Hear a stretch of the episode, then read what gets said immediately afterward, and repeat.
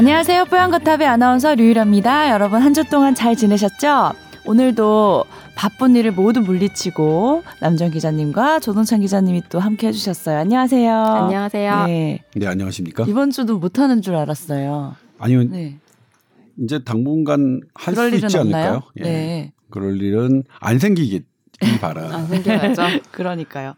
자, 그래서 오늘도 어김없이 사연을 소개해드리고 본격 주제로는 여전히 심각한 상황인 코로나에 대한 얘기를 해보도록 하겠습니다.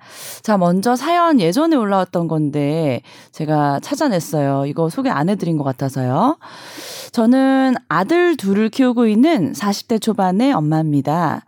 그런데 재작년 초에 친정아버지가 돌아가시면서 충격과 죄송함에서 비롯된 과호흡이 공황장애로 발전해서 가끔 신경정신과에서 받은 비상약을 먹고 있어요. 그러다가 작년 여름부터는 혈압도 갑자기 오르락내리락 하면서 최고 170에 110까지 오르는 바람에 혈압약까지 먹게 됐습니다. 자, 그런데 이런 공황장애라는 게 완치가 가능한 건지, 그리고 특히 저는 생리주기에 민감한데 호르몬 변화가 공황장애가 심해지게 하는 원인이 될 수도 있는지, 또 궁금한 게 혈압약을 처방해주는 의사선생님이 공황장애 때문에 고혈압이 올 수 있다고 하셨는데 이 둘에 정말 상관관계가 있는 건지 물어보셨고요. 그리고 또 하나 더 물어보신 게 주치 선생님은 하루 약을 좀 건너뛰어도 된다고 하셨대요. 상황이 좋을 때는. 그런데 같은 고혈압을 앓고 있는 친구 의사 선생님은 절대 하루도 걸으면 안 된다고 또 하셨다네요. 그래서 이게 매일 먹는 것이 맞는지 아니면 몸 상태에 따라서 하루 걸러도 괜찮은 건지 물어보셨어요. 저도 혈압약은 무조건 매일 먹고 평생 먹어야 된다 이렇게 알고 있긴 한데 어떤 건가요? 이게 이제 달기냐 달걀이냐의 문제가 좀 있을 것 같아요. 네.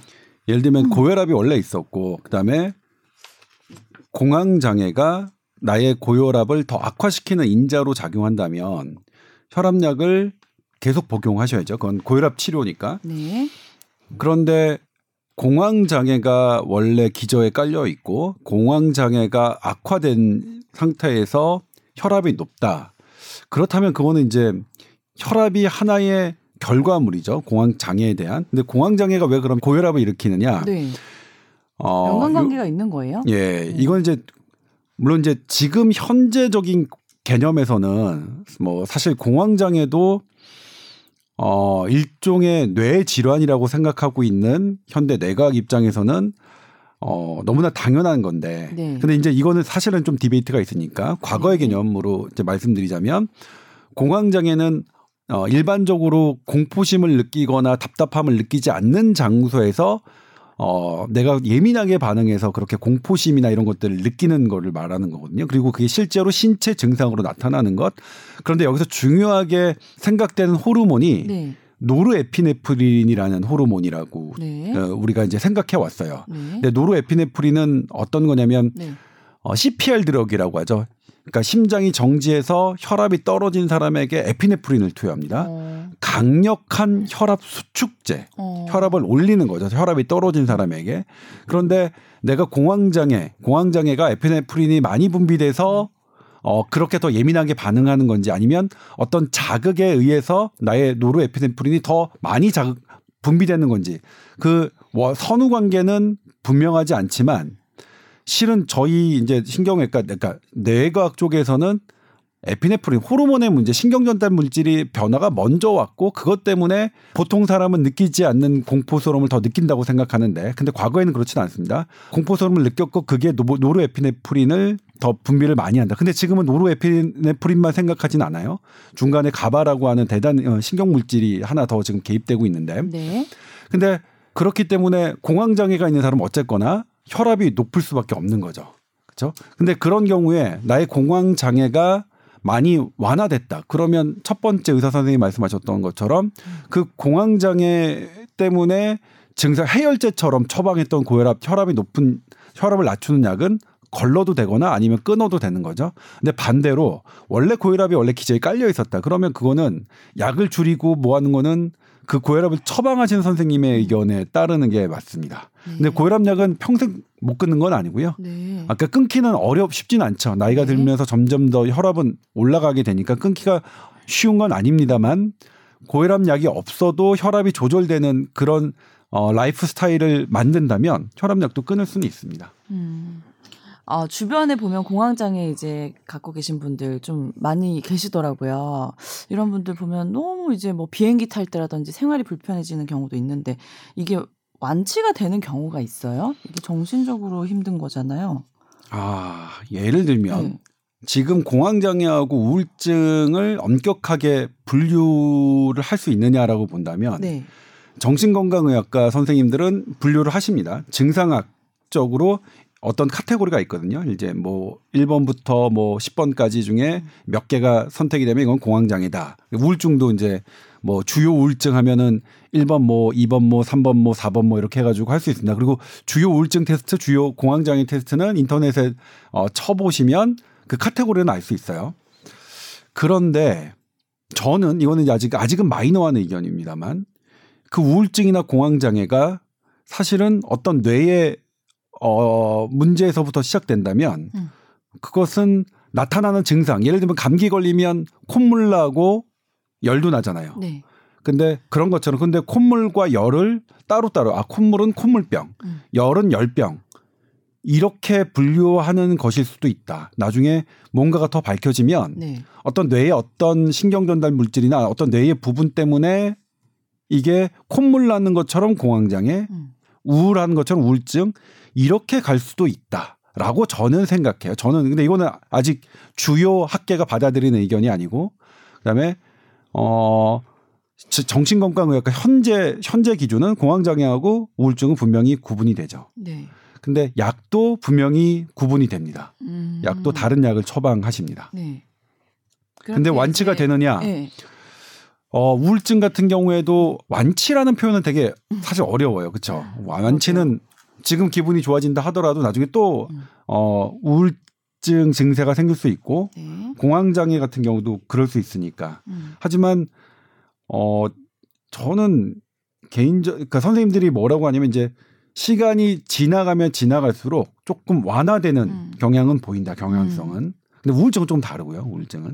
우울증은 사실 되게 엄격하게 봐야 되는 악화됐을 경우에 상당히 위험할 수 있으니까 우울증 같은 경우에는 그러니까 우리가 뭐 우울증은 마음의 감기라고 흔히들 얘기하는데 그걸 정신건강의학과 선생님들은 되게 싫어하세요. 감기 걸렸다고 이렇게 사고로 이어지는 경우는 없는데 우울증은 특히 우울증이 심리적으로 극복된다는 말씀들을 되게 싫어하세요. 그러니까 우울증 어떤 중등도 이상 어느 진행된 것은 약물 치료가 아직도 원칙이다.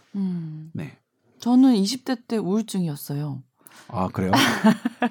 지금은 완치돼 보이죠? 아니 그렇게 보이진 않아요. 지금도 문제가 있어 보이나요? 문제가 있어 보이는 것 같지는 않지만 완치돼 보이지는 않아요. 뭐. 아 그래요? 그 뭐라고 할까? 약간의 그 미소에서 미소에서 드러난 어떤 그 우울함, 외로움.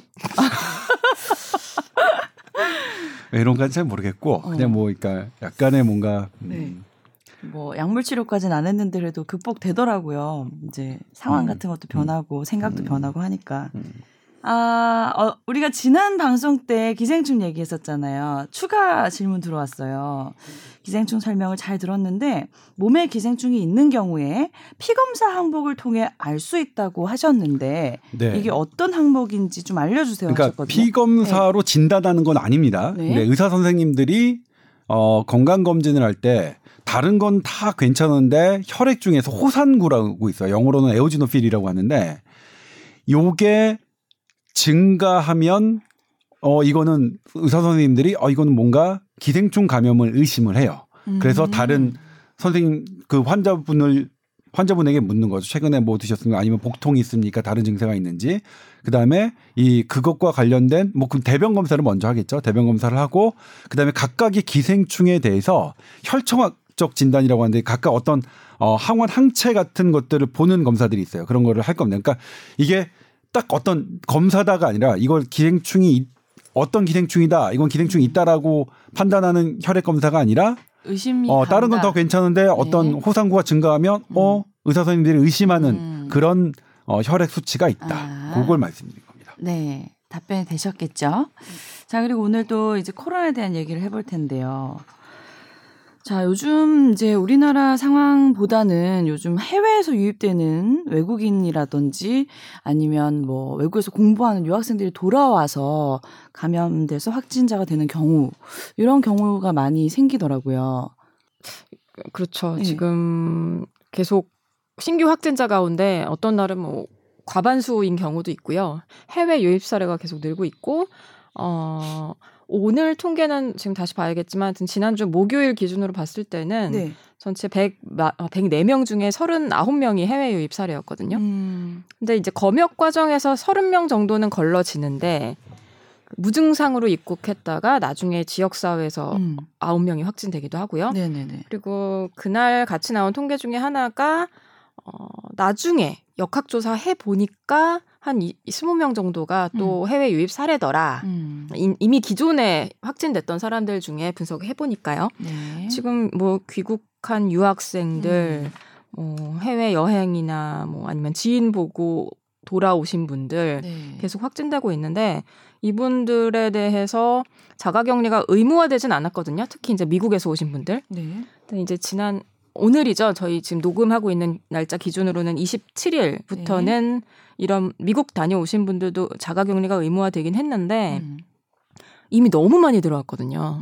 지난주에만 거의 10,000명 가까이 들어온 상태인데요. 네. 이런 분들에 대한 관리가 좀 안 되고 있는 상황이죠. 근데 무증상으로 들어왔을 때는 문제가 없으니까 또. 뭐 그렇죠. 검역의 한계죠. 그 부분은.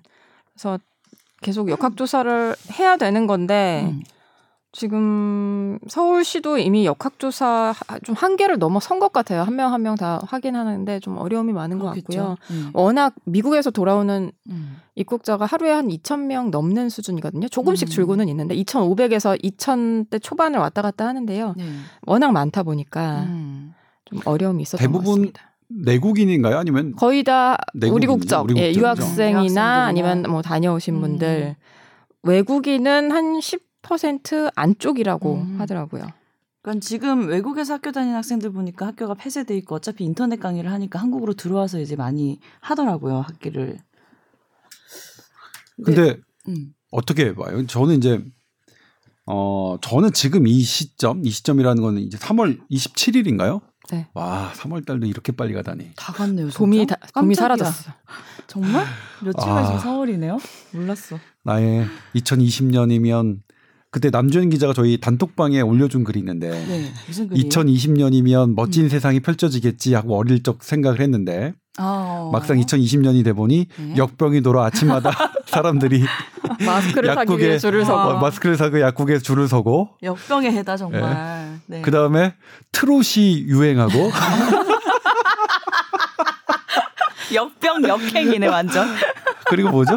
뭐 사람들이 뭐 달고나 커피 유행하잖아요. 뭐. 집에서 400번씩 저어서 커피를 젓고 있고. 우리 애가 만들어 달라 그랬는데 아직 안 만들고 있는데. 저는 지금 3월 27일 현재 기준으로 네. 그러니까 감염자를 추적해서 동선 추적해서 접촉자를 찾아내고 그들을 격리시키는 이런 기존의 역학조사 방법으로 네. 하는 이 감염병 네. 예방을 하는 방역 대책이 네. 지금 현재는 의미가 없다고 생각을 해요. 우리나라나 해외나. 네. 그렇다면 왜냐면 이건 이제 코로나 바이러스의 가장 큰 특징, 증상이 없을 때 감염력이 오히려 높다는. 그러면 뭐 접촉자를 찾으면 증상이 없을 때를 이 접촉자를 찾아야 되니까 그건 사실 너무나 어렵거든요. 그러니까 그래서 지금은 방향을 바꿔서 누구나 감염자가 될 수 있다라는 생각 때문에 네. 그런 마음을 갖고 해야 된다고 생각하고요. 특히 그래서 외국이라고 해서 특별히 더 무게감을 더해야 하는지는 모르겠어요. 그리고 수치도 10,000명이 오긴 했지만 확진자 수치가 외국인 확진자는 그렇게 많지는 않죠. 해외 유입 사례가 어제 남정 기자가 했나요? 김영래 기자가 했나요? 39명? 네. 39명이었고 그중에서도 외국인은 지금 국적까지 정확하게 분류해서 막 발표를 안 하고 있어서 그때그때 좀 확인을 해야 되는데. 그러니까 그중에 아마 상당수는 우리 국적일 거예요. 네. 그럼 당연히 그럼 우리가 감당해야 되는 숫자라고 생각하고. 근데 39명이 전부 다 뭐 미국인 혹은 뭐 이탈리아인 외국인이라고 하더라도 우리 지금 9천 몇백 명 중에 30몇 명 정도는 그렇게 우리에게 부담을 주는 숫자는 아니라고 생각해요. 104명. 104명이에요? 네, 그제 확진자 104명 가운데 39명이 그렇죠. 신규. 신규 확진자 중에. 신규 104명 중에 39명. 그러면 누적 그 외국인들이 있나요? 그게 통계가? 그게 있죠. 139명? 139명 누적이. 아니요. 이거 누적은 아니에요. 합쳐야 돼요.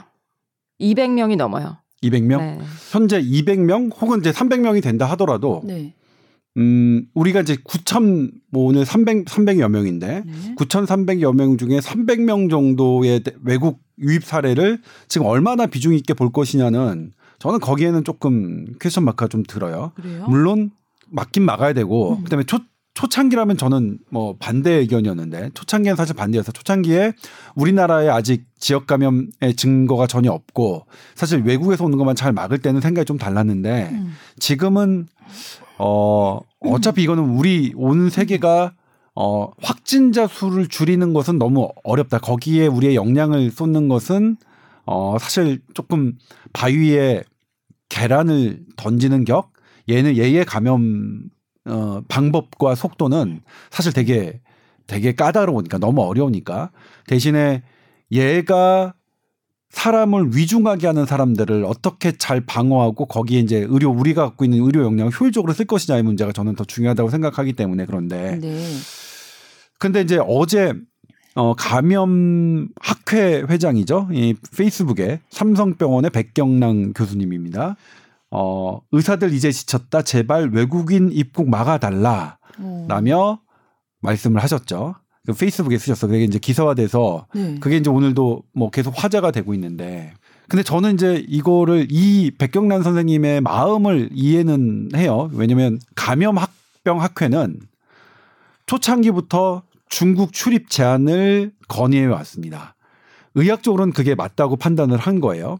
근데 일부 정부의 전문가는 별 반응이 없다. 별로 효과가 없을 거라고 얘기했죠. 그 효과가 없을 거라고 얘기하는 근거로 든 게 출입국 제한을 하면 미입국자가 늘어날 거다. 이렇게 얘기를 했어요.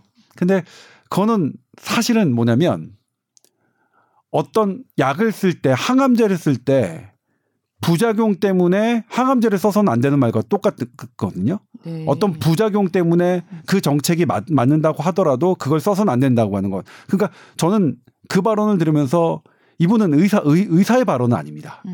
예? 그러니까 그거는 모든 항암제, 그러니까 고혈압약도 이런 간독성이 있으니까 고혈압약 쓰지 마라. 고혈압약을 쓰게 되면 간독성이 우려된다는 거거든요. 중국에서 어떤 사람들이 오는 게 의학적으로 맞다면 사이드 이펙트는 그렇게 미입국자가 느는 건 그럼 또 별도로 관리를 해야 되는 거죠. 그 정책을 써야 되고 미입국이 느는 사이드 이펙트는 사이드 이펙트대로 막아야 되는 거죠. 그렇기 때문에 그런 논리는 상당히 근데 많은 언론에서 네. 사실 이 팟캐스트를 듣고 지지하시는 그러니까 특히 팟빵을 통해서 들으시는 분들은 대부분 그 논리를 지지하셨습니다. 그래서 아마 지금 제가 이렇게 말씀드리면 대단히 또 우리 팟빵 게시판에는 비난의 글이 예상이 돼요. 뭐 그렇지만 저는 의학적으로는 그렇게 생각합니다. 근데 다만 그렇습니다. 어떤 국가 정책을 의학적으로만 판단하는 문제는 아니라고 생각해요. 의학적, 교육적, 외교적, 경제적 문제를 다 고려해서 우리 국가에게 가장 도움이 되는 정책이 무엇이냐를 국가 지도자는 판단하고 그렇게 해야 되는 게 맞다고 생각해요. 의학적으로 맞지 않더라도 교육적, 경제적, 외교적으로 더 크다면 이득이 더 크다면 그렇게 하는 게 맞는데 네. 하지만 각각의 조언은 순수하게 들어가야 된다고 생각해요. 의학적 조언은 의학적 조언대로 순수하게 들어가야 되고 교육적 조언은 교육적으로 순수하게 들어가야 된다고 생각합니다. 그래야 교육과 외교가 부딪혔을 때 교육은 교육 순수한 입장이 조언이 들어가고 외교는 외교의 순수한 입장이 들어가야 그게 안배가 적절한 판단이 될 수 있는데 의학 자체에서 순수하지 않게 조언이 들어가면 이건 국가 지도자가 잘못된 판단을 할 수 있는 거잖아요. 저는 그래서 이 부분은 저도 기록하고 있고 다른 많은 분들도 기록하고 있는데 어떻게 우리 역사에 기록되고 어떻게 후세들이 판단할까는 상당히 궁금합니다. 뭐 여론으로는 지금 이 팟캐스트를 들으시는 분들이 여론으로는 아마 제 의견이 질 겁니다. 제가 이제 욕을 먹는 상황이 될 것 같은데 또 그렇지만 저는 그렇습니다. 애당초 그러니까 지금의 필요 없다. 그러니까 의학적으로 필요 없다 그러면 지금의 유럽이나 미국인 관리 이런 것들은 다 말이 안 되잖아요. 네. 예? 그러면 이렇게 다 막으면 다 밀입국 증가해서 오히려 더 감염병 확산 효과가 없다고 하는데 그러니까 사실 일관성이 있으려면 의학적으로는 그때도 맞았으나 다른 문제 때문에 다른 외교적 경제적 문제 때문에 국가 이득에 그게 더 됐다라고 설명을 했으면 그건 이해가 가죠. 지금도 지금 상황에서는 여러 측면을 다 봤을 때 의학적으로는 이렇지만 교육적으로 이런데 지금 의학적으로 이런 측면이 더 크니까 이건 이렇게 하겠다라고 한다면 그렇게 설명하면 우리가 국민들이 그러니까 납득을 할 것 같은데 아니 저가 우리 국민들이라고 하면 이제 이걸 들으시는 분들은 저와 생각이 다를 수 있기 때문에 제가 우리 국민들이라고 얘기하지 않겠고 저라고 하겠습니다. 네. 저는 납득이 갈 것 같은데 그때는 의학적으로 도움이 안 된다고 했다가 지금은 이게 의학적으로 맞다고 한다는 것은 자가당착이죠. 그래서 지금이 맞다면 그때도 그게 맞았었죠. 근데 그때도 의학적, 외교적, 교육적, 경제적 문제를 복합적으로 생각했을 때 그때는 출입국 제한이 사실은 하는 것보다 출입 제한을 하지 않는 게 더 국익이 우선이 된다고 판단됐기 때문이다라고 하면 고개가 끄덕여져요. 그런데 거기서 의학적으로 그런 조언을 한 것은 저는 순수하지 못한 조언. 백경란 선생님의 이 말씀도 저는 그런 맥락에서 읽혀진다고 생각해요. 사실은 뭐냐면 저는 이거 지금의 외국인 환자를 두고 한국 의료진이 지쳤다라고 하는 것은 그건 저는 거기에는 동의하진 않아요. 네. 왜냐하면 우리 지금 9천 명 보고 있고 지금 한계에 다다랐다. 좀 너무 힘들다라는 거는 있지만 이게 외국 국적의 한 300여 명 때문에 지친 것인지 아니면 8천 뭐 남아 900명 정도, 9천 명 정도의 우리 한국 국적의 환자 때문에 지친 것인지는 그냥 숫자로는 사실 비교가 안 될 정도니까. 하지만 어떤 맥락인지 감염학회 회장으로서 사실 의학적 조언이 자신의 의학적 조언이 순수하게 정부 정책에 반영되지 않았던 그런 맥락으로 저는 백경란 교수님이 어제 페이스북을 읽어야 한다고 저는 그렇게 읽혔습니다. 아니 저 어제 사실 그 백경란 선생님 페이스북이 한 5시쯤 쫙 돌았거든요. 그래서 받아서 전화를 드렸었어요. 근데 제가 마침 또 그걸 하고 있었으니까 미국발 입국자들 저 자가격리 의무화 좀 늦지 않았나 겸사겸사 여쭤보려고 전화를 했는데 비슷한 말씀을 하시더라고요. 답답해서 아무리 얘기를 해도 안 되니까 답답해서 아니요 그런 건 아닌 것 같고요. 개인 자격으로 했다고 하시더라고요. 뭐 그 학회 차원에서 학회 내부에서도 조금 이견이 많고 그래서 그렇기도 하고 이제 최근에는 그걸 갖고 이렇게 논의를 하지는 않으셨대요. 그래서 공통된 의견은 아니다. 그냥 개인 자격으로 올린 거다. 인터뷰는 원치 않는다라고 하시더라고요. 그래서 조 선배 말씀이랑 좀 비슷한 맥락으로 말씀을 하셨고 그런 부분이 있는 것 같아요. 지금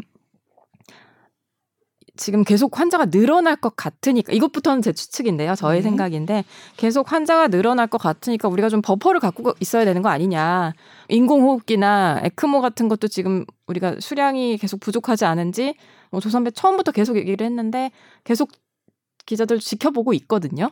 그런 맥락에서 환자가 계속 이렇게 늘면 예를 들어 지난 수요일인가가 전체 확진자 중에 절반이 해외 유입 사례였으니까 약간 불안감을 느낄 만한 것 같긴 해요. 이게 계속 막 50명씩 100명씩 늘어나기 시작하면 되게 우리 의료에도 큰 부담이 되니까 그런 차원이라고 저는 생각은 하는데요.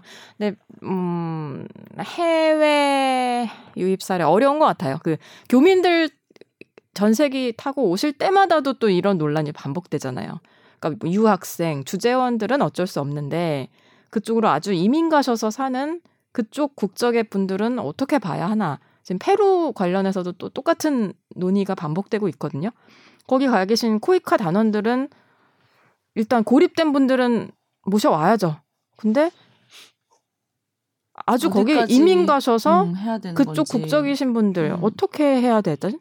그건 진짜 어려운 문제인 것 같아요. 그런 이슈들이 계속 나오고 해외 상황이 너무너무 안 좋다 보니까 어떻게든 조금이라도 막는 게 맞지 않나? 그런 우려를 조금은 이해는 해야 될 것 같습니다. 저는 이제 제가 그래도 군의관 출신이잖아요. 네. 또 나왔네요.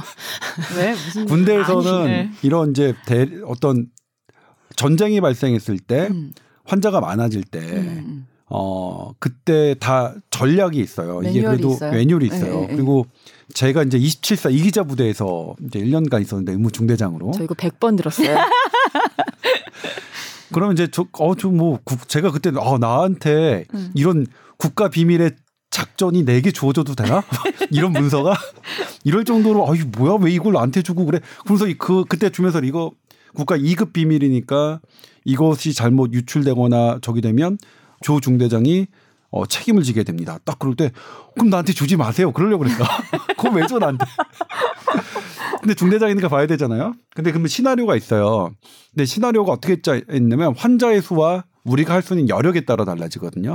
그러니까 그때는 감정으로는 누구든 다 잘 살리고 먼저 온 사람 살려야 되는데 그때마다 순서가 있어서 이 해외 그러니까 내국인이 아닌 한국 국적이 아닌 하지만 교민들 다른 나라 국적이지만 그래도 우리 민족인 원래는 우리나라였던 분들은 어떻게 할 것이냐는 우리나라의 환자 수와 우리가 갖고 있는 의료 역량에 따라 그 시나리오는 분명히 정부도 갖고 있을 거라고 생각이 돼요. 그래서 결국엔 지금 이탈리아에서 벌어졌던 이탈리아는 우리나라는 현재 고위험군 사망할 가능성이 높은 부분부터 우선적으로 치료를 하고 있지만 이탈리아는 지금 그렇게 하고 있지 않죠. 그리고 스페인도 요양병원에서 단체로 사망자가 는 게 뭐 그런 의도겠죠. 그런 뜻이겠죠. 의료진들이 어차피 이분들은 살 가능성이 별로 없으니까 의료진이 다 떠나서 그런 시나리오 중에 마지막 단계에 있는 시나리오가 가동된 것 같은데 우리나라는 그 마지막 단계의 시나리오가 가동되지 않도록 사실은 이제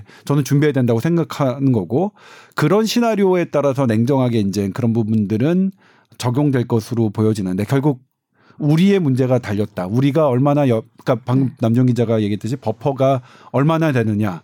그 버퍼는 우리 국내의 위중원 환자들이 적어야 되니까 그런 부분이겠죠. 네.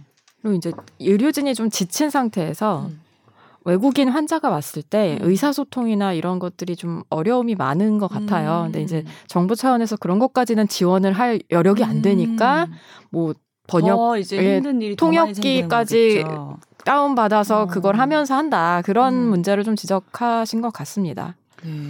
근데 이제 그래서 이제 백경란 선생님의 이제 뭐 지지하는 글도 있고 반대하는 글도 있는데 고작 이거 갖고 지쳤다고 하냐 뭐냐. 근데 이거는 백경란 선생님은 그래서 맥락을 조금 볼 필요가 있다. 네. 왜냐하면 이 감염학회 이 백경란 선생님은 줄기차게 의학적인 관점에서 쭉 말씀을 해오셨고 그리고 그 의학적 관점, 자신의 의학적 관점이 정책에 적용되지 않는 것은 국가 정책에 적용되지 않은 것 때문에 되게 속상해하셨던 부분들에 에서 이게 하나의 표출된 거지. 그래서 이것만 보면 어제 백경란 선생님의 페이스북, 그러니까 과거의 백경란 선생님의 그런 발언들과 그 다음에 학회에서 의견을 냈던 것들을 이해하지 않으면 어제의 페이스북은 사실은 오해를 불러일으킬 수도 있을 것 같아요.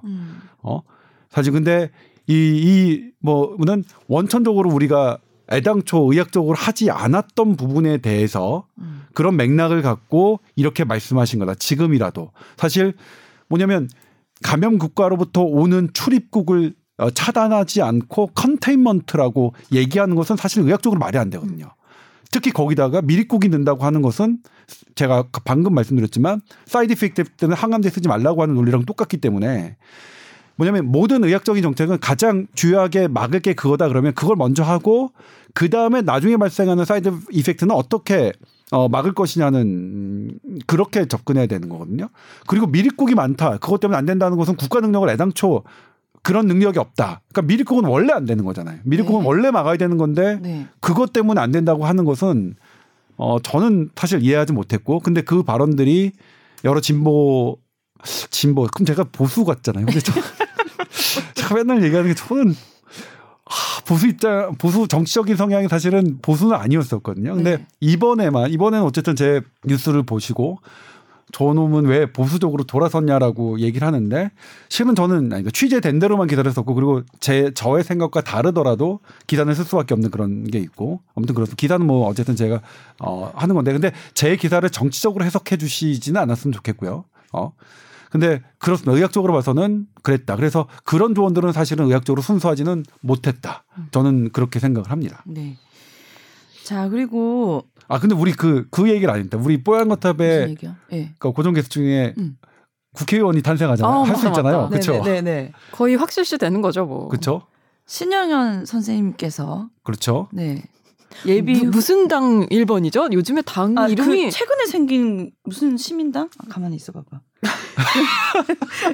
그 당은 지금 뭐예요? 선거가 한 3주밖에 남지 않았거든요. 3주도 안 남았네요. 더불어시민당. 민주당 후보 11번부터 배치가 되는데 범여권 비례대표용 연합정당인 더불어시민당. 네. 1순위 후보로 결정이 되셨습니다. 신현영 선생님께서. 근데 이게 네. 참 제가 신현영 선생님하고 네. 친해요. 저는 팟캐스트 하면서 알게 됐는데 1년을 방송 같이 하면서 굉장히 친하죠.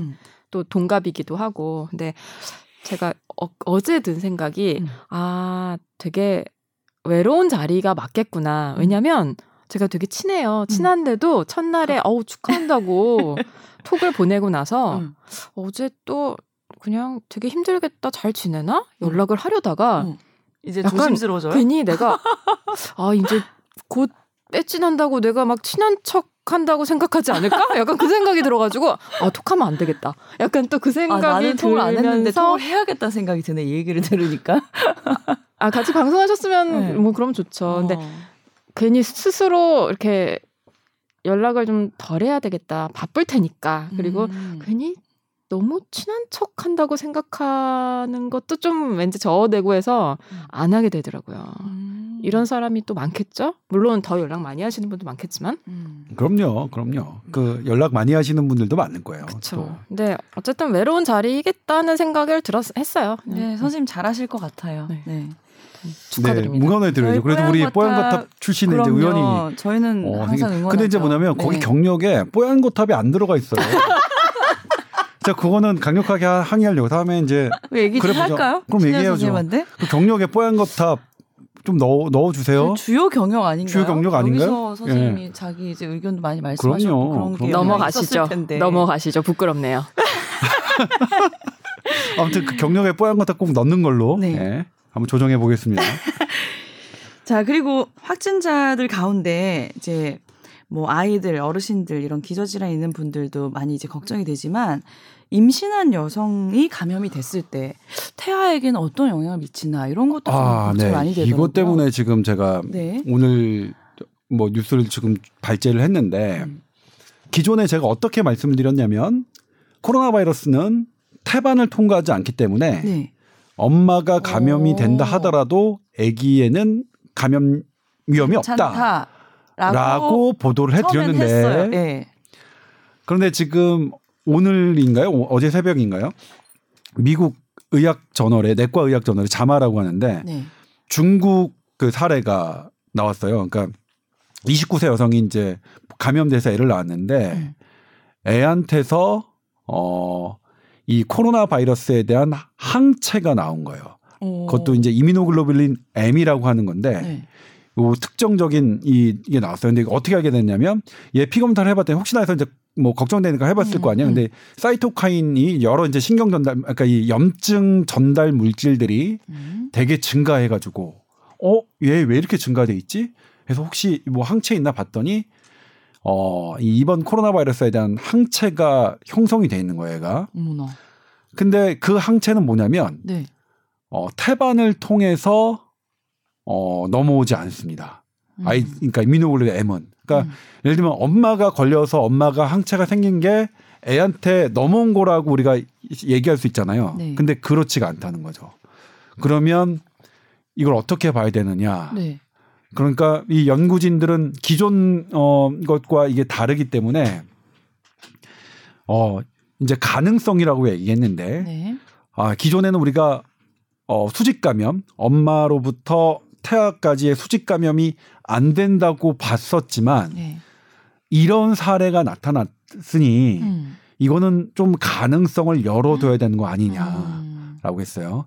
그러니까 사실 조금 우울한 얘기긴 한데 네. 그래도 기존의 제 보도와 다른 지향점이 다른 그걸 뒤엎는 사실관계가 논문으로 제출됐기 때문에 이것도 네. 말씀드려야 될 것 같은데 다만 그럼에도 불구하고 아이는 건강하다. 그러니까 그렇게 걱정할 거는 없지만 네. 그래도 이게 태아로부터 감염될 가능성이 있다는 연구 결과가 그래요. 나온 것도 사실이다. 네. 예.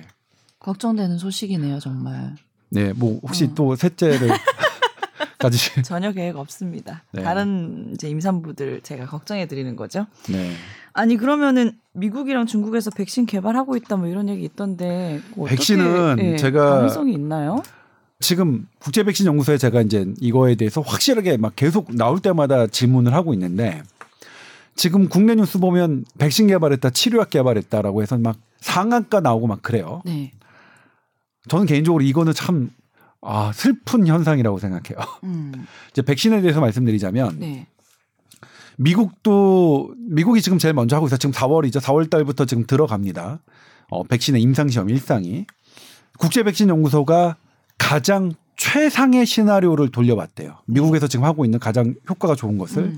그랬더니 1상, 2상 이런 것들을 막 겹쳐서 아주 효율적으로 돌리고 해서 3상을 막 이렇게 좀 압축해서 막 한다.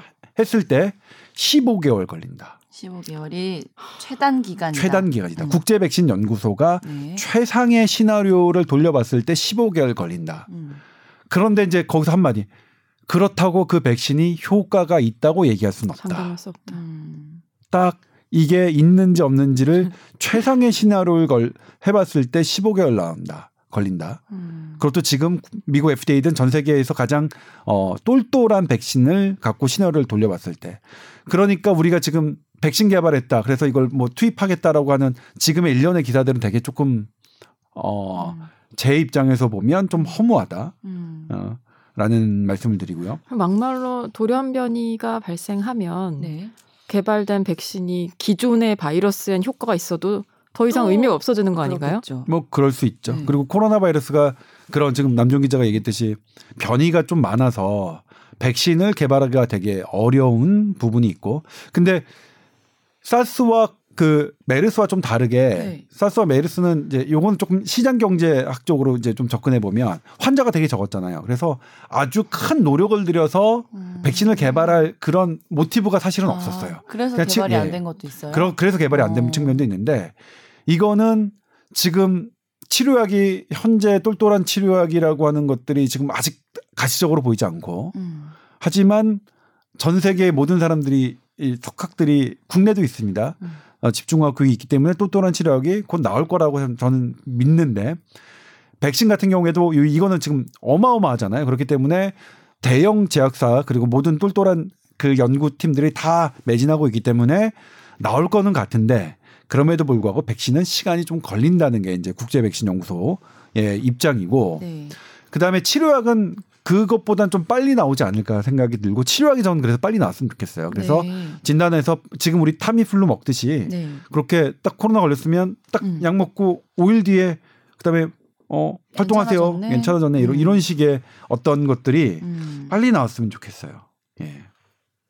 네, 요즘 확진자들이 나타났잖아요. 그러면 거기에 쓰는 치료약은 있잖아요. 네. 그게 그러면 치료약이라고 볼 수는 없는 거예요. 아직까지는. 네. 아직까지는 치료약이라고 볼 수는 없죠. 그러니까 지금 치료약이 없으니까 가능성 있는 것을 하나씩 써보는데 우리나라가 갖고 있는 거는 그러니까 칼레트라라고 하는 에이즈 바이러스 치료하고 그다음에 하이드록시 클로로킨이라고 하는 말라리아 치료제를 쓰고 있는데 이제 칼레트라 같은 경우에는 한 2만 명분 정도 그다음에 하이드록시 클로로킨은 한 20만 명분 정도가 있다고 하는데 근데 이거 두 개가 외국에서 나오는 결과들로는 그렇게 효과가 있다라는 결과들은 나오지 않고 있어요. 아직은.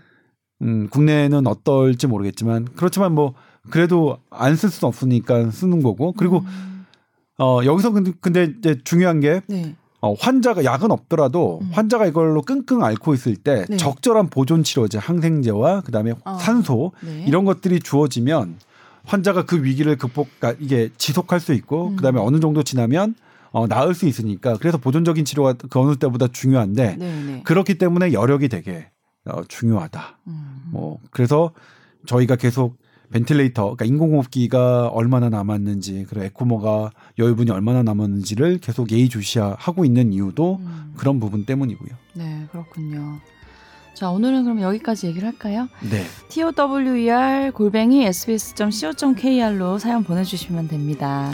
네. 자, 여러분 다음 주까지 또 건강하게 잘 지내시고요. 저는 여기서 인사드릴게요. 감사합니다. 감사합니다. 네, 고맙습니다.